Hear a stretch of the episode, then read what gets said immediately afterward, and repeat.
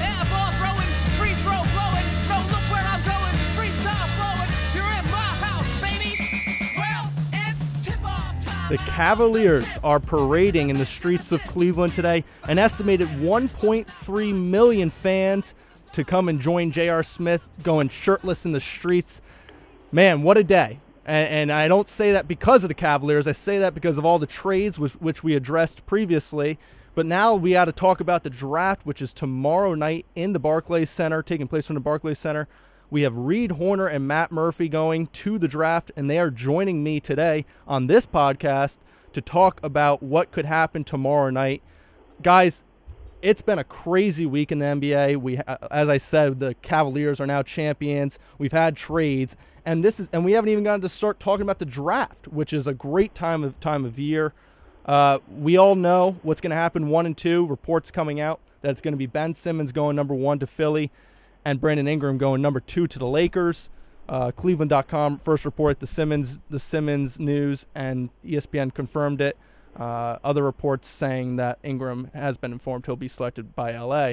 So those two are what we expected to happen. But starting at 3, and Reed, you said this in your mock draft, the Celtics is where it gets tricky. They have the Brooklyn Nets pick at number 3, but there are reports that they've been trying to trade the pick. We saw Gordon Hayward's name get floated out there in Utah, although Utah apparently rejected any deal involving Hayward. And we also saw Khris Middleton and Jabari Parker as other names from the Bucks, but that deal apparently was rejected as well by the Bucks. So, Reed, I want to ask you, what do you think is going to happen at number 3 with the Celtics pick? Do you think they trade it? Do you think they stick with it? And if they do, who do you think they go with? I think that they want to get rid of this pick. They've shown they want to get rid of this pick. I think they know, like all of us, that this draft after the first 2 picks really loses its depth talent-wise. That being said, I think Boston will hold on to this pick. And that means they need to find some perimeter scoring. They also need a lot of other things, but they're going to look for Jamal Murray, I believe, with this 3rd pick. And surprise a couple people, because the debate has been Murray. A lot of people think Buddy Hield out of Oklahoma should be selected over Murray, right? Because maybe he's a better shooter, whatever. But I think Murray's play style fits better with Boston. Buddy Hield may be a better shooter than him, but Buddy Hield has much more of a street ball style of game, a lot more dribbling, a lot more ball-centric, and then shooting a lot like Isaiah Thomas, who's already a Celtic, and I think those two styles would clash too much. I think Jamal Murray's a lot better at catching the ball and shooting, coming off of picks, and just purely trying to shoot the ball, and Boston's going to know that, so they're going to take Jamal over Buddy. Matt? I agree with Reed in that Boston definitely has made it known that they want to trade this 3rd pick. They're one of the 3 teams that have 3 first-round picks. Boston has pick number 3, number 16, and number 23.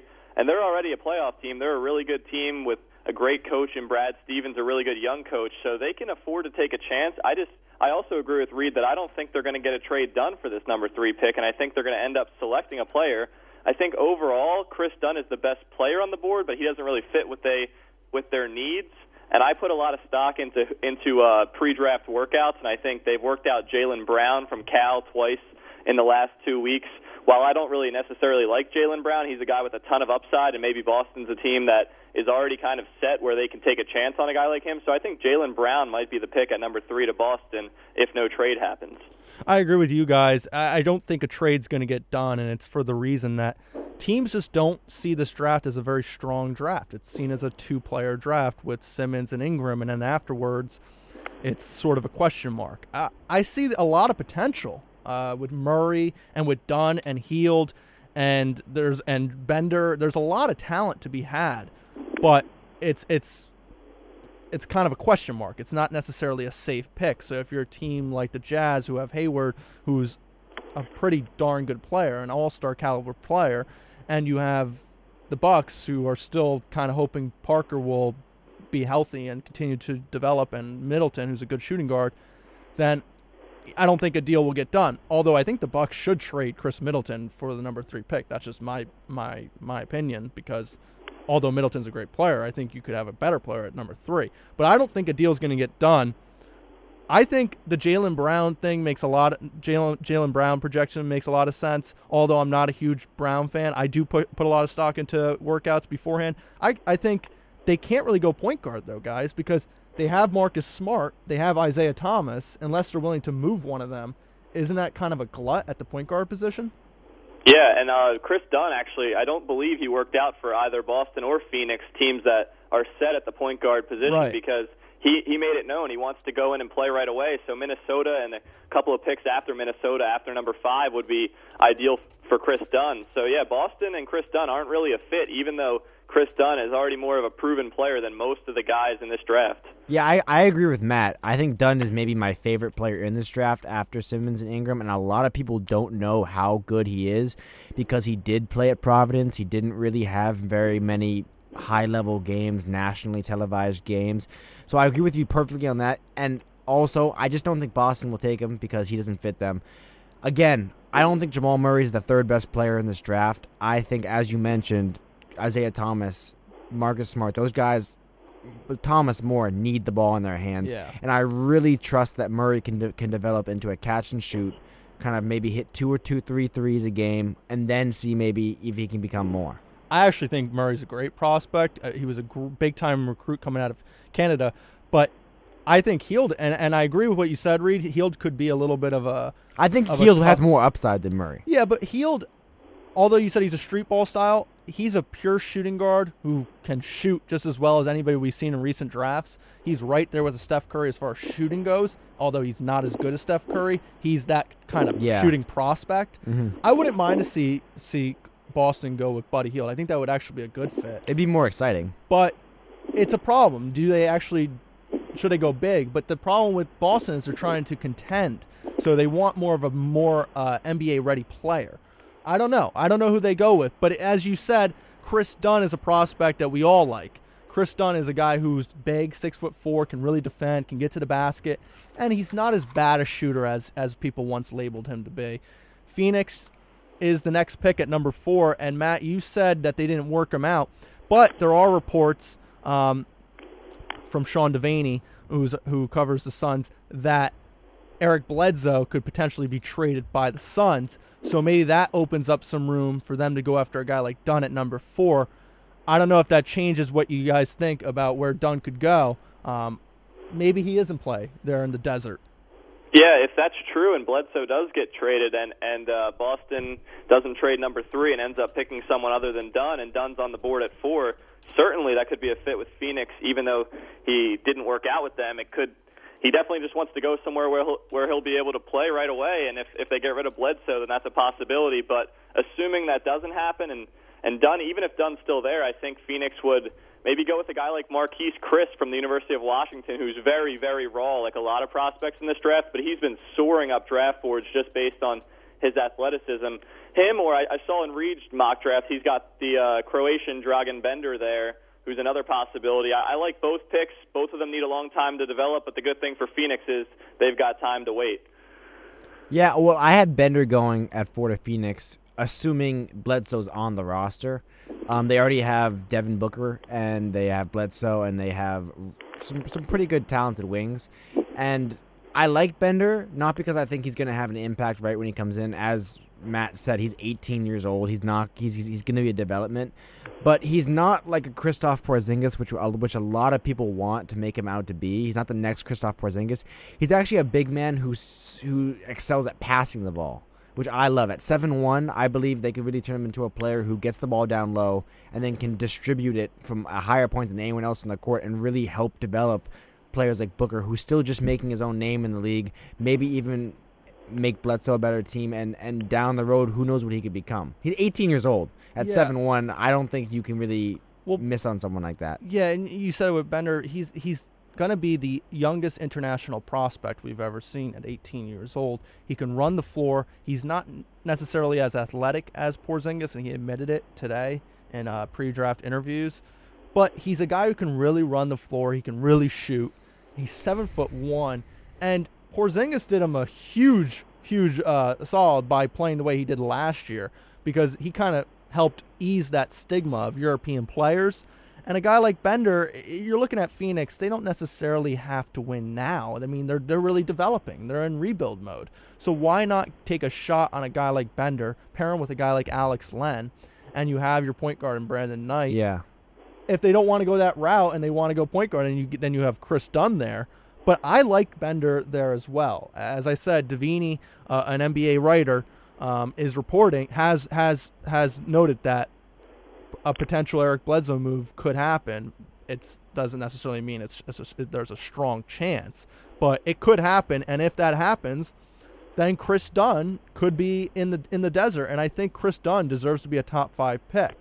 But that brings us to number 5, and that's where I think Dunn goes, to the Timberwolves, although they have Rubio and they have Levine there. Levine's more of a 2, but they have Wiggins there as well. So do you guys think they go small there, or do you think they go big? If Kris Dunn's on the board, I think Minnesota would absolutely consider they probably would take him at that spot. And Reed was saying before we came on for this podcast how good of a young team the Timberwolves are becoming. They had the Rookie of the Year with Karl Anthony Towns. Add Kris Dunn into Andrew Wiggins and Towns, and that's a team that's ready to go right now and be almost a contender. They're going to be a playoff team probably next year, especially because Kris Dunn is a mature college point guard. Yeah, it would be unfair because I like Dunn. I'm not worried about, you talked about him not being able to shoot. I'm not worried about that. I love Dunn because he's an NBA-ready 6'4" point guard who prides himself on defense, and just knowing that my player coming onto my team, if I'm a GM, has that type of mindset that I'm going to come in and I'm going to grind and no one's going to score on me. I just think that does well for not only him as a player but the whole culture as a whole. And as Matt said, you put them with that young roster, Wiggins and Towns, and I just think that would be the greatest place for him to develop and really showcase his skills. And he's the Tom Thibodeau mold. I mean, yeah, so I'm saying he's that defense, grinded out. Like, how many times do you hear a player say, "I want to play defense"? I even heard things about on his workouts. If he worked out with other prospects, he would not do it unless he got to play them one-on-one in front of people because he really believes in his defensive game. And to me, maybe it's my own personal preference, I love that so much. To me, but another thing to watch out for is the Sixers have been heavily linked to Kris Dunn as well, so they might be a team that tries to trade into the top 5. I know Minnesota was shopping this pick at number 5, so we got to monitor that pretty closely. They were in talks with Chicago before the whole Derrick Rose thing went down today, which I'm sure we'll get into, about possibly a trade centered around Jimmy Butler, which I don't think would happen anymore because it was either keep Rose and then trade Butler or keep Butler and build around him, and that's looking more like what Chicago is going to do. So Minnesota might end up picking at number 5, but watch out for the Sixers if they don't try to move up and pair Kris Dunn with the number 1 pick, Ben Simmons. Yeah, that's interesting you mentioned that, Matt, because I saw that as well, that the Sixers really like Kris Dunn, and they've been having tremendous guard issues for a while now, although Ish Smith played really, really well for them last year. Could you see... I mean, I would have to assume Jaleel Okafor or Nerlens Noel or even Embiid would have to be in that deal. But how much would they be worth? Oh, Okafor played well last year. So if Thibodeau is willing to take Okafor and pair him with Towns, could you imagine those two playing together after last year, them being the two big men that everybody's focusing on? Yeah, well, I think Okafor could play even better somewhere else because it's – pretty obvious. He wasn't motivated to play for the 76ers, you know? Boston really wants Okafor, I believe, so that number 3 could be a spot where the Sixers move up to, but I feel like those trade talks might have died down a little bit in the recent weeks. But as far as Okafor and or Embiid or Noel go, I think Embiid's not, you can't really get much for him right now. He hasn't played a minute in the NBA, but Nerlens Noel or Okafor could go to Boston or Minnesota. I haven't heard much about a Sixers-Minnesota trade, but I know Minnesota has been shopping that number 5 pick. This draft is going to be so unpredictable just because there's not as much talent as teams would want. Everyone's going to try and trade. Everyone's going to try and do this because there's a lot of potential free agents they could get instead and a lot more proven players that are already in the league, and it's going to be crazy. Well, speaking of unpredictable, how about today with the trades that we saw? Most importantly, the New York Knicks trading for Derrick Rose. They also got Justin Holiday and a 2017 second-round pick for Robin Lopez, Jerrion Grant, and Jose Calderon. A huge trade.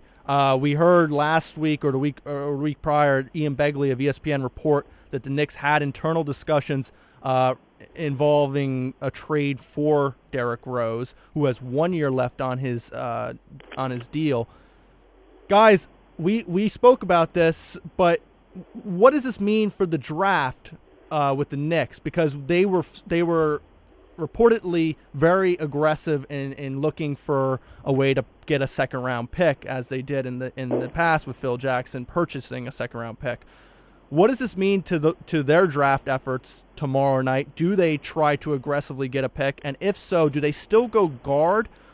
Now, they did waive Tony Wroden, but you gotta say to yourself, well, now their starting point guard situation is pretty much solved. Do they still go point guard? Do they go shooting guard? Where do you guys think they go if they do acquire a second-round pick? Remember, Boston has like 5 second-round picks, so that's a potential team that could trade with them. Where do you guys think they go? I still think if they trade into the second round, I still think that's a possibility. And if they do, definitely not a point guard now, but they still need some type of scoring from the wing, maybe a shooting guard or a small forward in the second round. There's a lot of good guards. A couple of names that come to mind for me in the second round: Kay Felder from Oakland, or maybe Malcolm Brogdon, even though Malcolm Brogdon's 24 years old. That's the big knock on him, is his age, and if the Knicks are looking for a guy that you could develop in the second round, he might not be the guy because he's already 24 years old.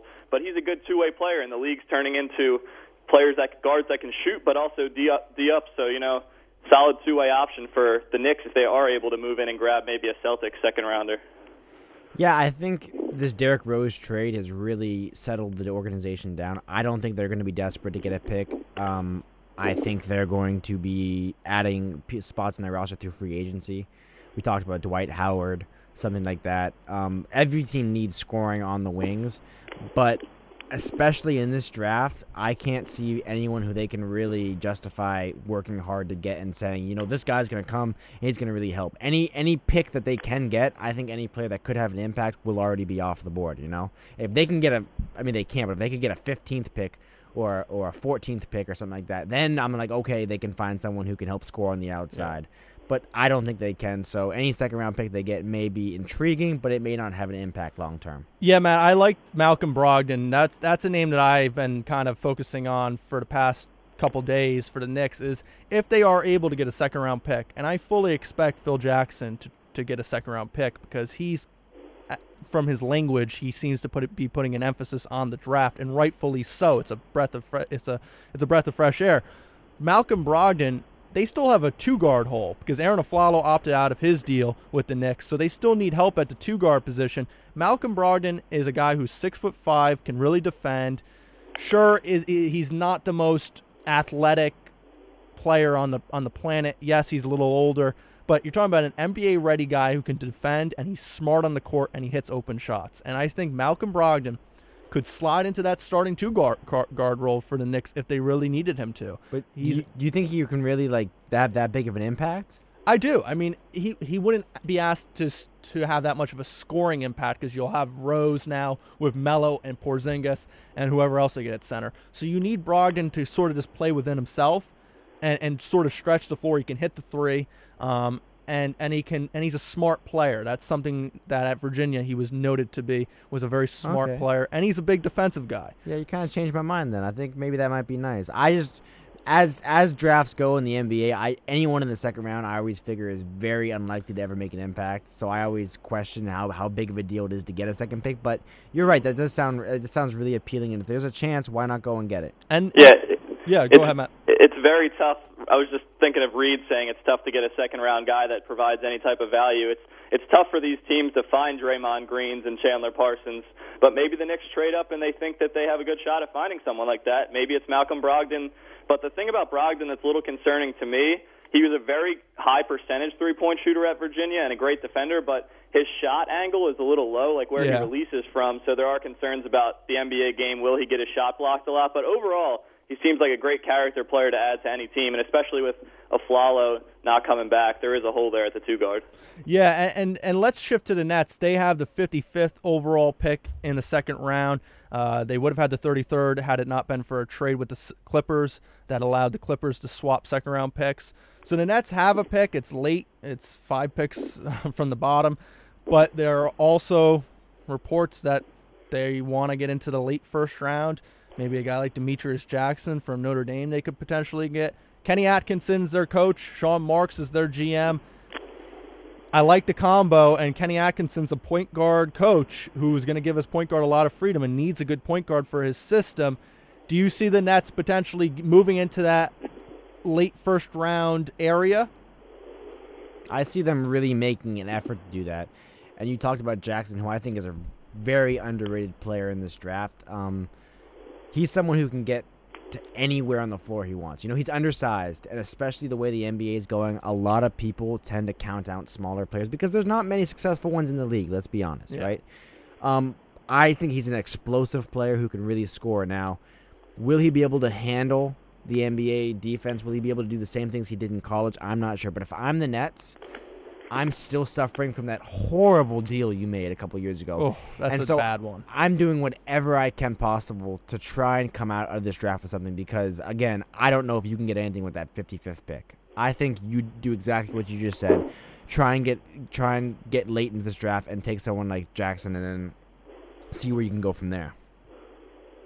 For me, the Nets have the 55th pick right now, one of the last in the second round. I misspoke earlier talking about the Knicks. I mentioned Kay Felder's name. I actually have him on my Nets radar here because he's a true point guard and definitely doesn't really fit with what the Knicks are doing now after today's Derrick Rose trade. But for the Nets, they need a lot, and they don't really have a lot of guys on their roster that could be considered go-to guys right now. And Kay Felder played at a small school in Oakland where he was the guy. He averaged 24.2 points per game, which was fourth in the NCAA. So he knows what it's like to carry a team that doesn't have a lot of talent around him, even though it's the NBA, and the role players in the NBA are a heck of a lot better. I think maybe you build around a point guard like that, bring him in. He's used to scoring. He's used to carrying the load. He might not be a bad option that late in the draft. Yeah, and another guy I forgot to mention with the Knicks and the Nets is Isaiah Whitehead, the Seton Hall guy, who's a very talented point guard who can really play. He can even play the two if you really need him to. He can really score. I see the Nets. Their only problem being is they probably had the least amount of assets of any team. Even now, the Knicks probably had the least amount of assets considering they traded Grant and Lopez. But I don't know how the Nets can get into the late first. Maybe Jarrett Jack's a guy that they find a deal for. Maybe Thaddeus Young. I don't know if they want to give up Thaddeus Young. It's going to be interesting to see how the Nets try to get into the first round. If not, they're going to just be stuck in that second round area. And I see a guy like Felder probably being their number one option, or another guard like Whitehead. They really don't have a lot of options, the Nets, and they don't have. They're not in control of their first round pick until 2019. Gosh, because the Celtics can swap picks with them next year, and the Celtics had their 2018 first round pick. So it's kind of bleak for the Nets. They're going to have to figure something out. Sean Marks is going to have to work his magic, but it's going to take some time. But that's the Knicks and the Nets. We don't have to be so down on today's podcast. We can start moving into our last little segment before we wrap this up. Real quickly, guys, I just want to touch on who are your overvalued and undervalued prospects in this draft. Matt? As far as undervalued guys go, I think Brice Johnson from North Carolina. He's projected as a late first, but he's not getting a lot of love. He set the single-season record for double-doubles at UNC, and I think at pick 20, Indiana, Larry Bird might have a lot of influence on that. He supposedly loves Brice Johnson, and that might be a spot for the big man from North Carolina. Overvalued, I should say. I'm not a big Tyler Ulis fan, but after reading Reed's mock draft, if he does go to the Spurs at the end of the first round, that could be a great landing spot for him, even though he's only about a $1.60 soaking wet. So I was going to say, I think my undervalued player is Tyler Ulis. A big part of that is I do think he's going to drop in this draft. But we talked about this before the podcast, that Isaiah Thomas has proven that just because you're a small guy, and he's 5'9", does not mean you can't succeed in the NBA. And I think besides his height, he has all the tools and the ability to not just become a good point guard in this league, but to potentially become an elite point guard in this league. And so I think he's going to be someone we're going to look back at and be like, really, why didn't he go earlier? Someone who I think is overvalued, you always hate to say that, with guys like this, because you don't really ever want to say someone's going to bust. But I do, as much as I love Buddy Hield, I definitely could see him 4 years from now kind of just fading away. Yeah.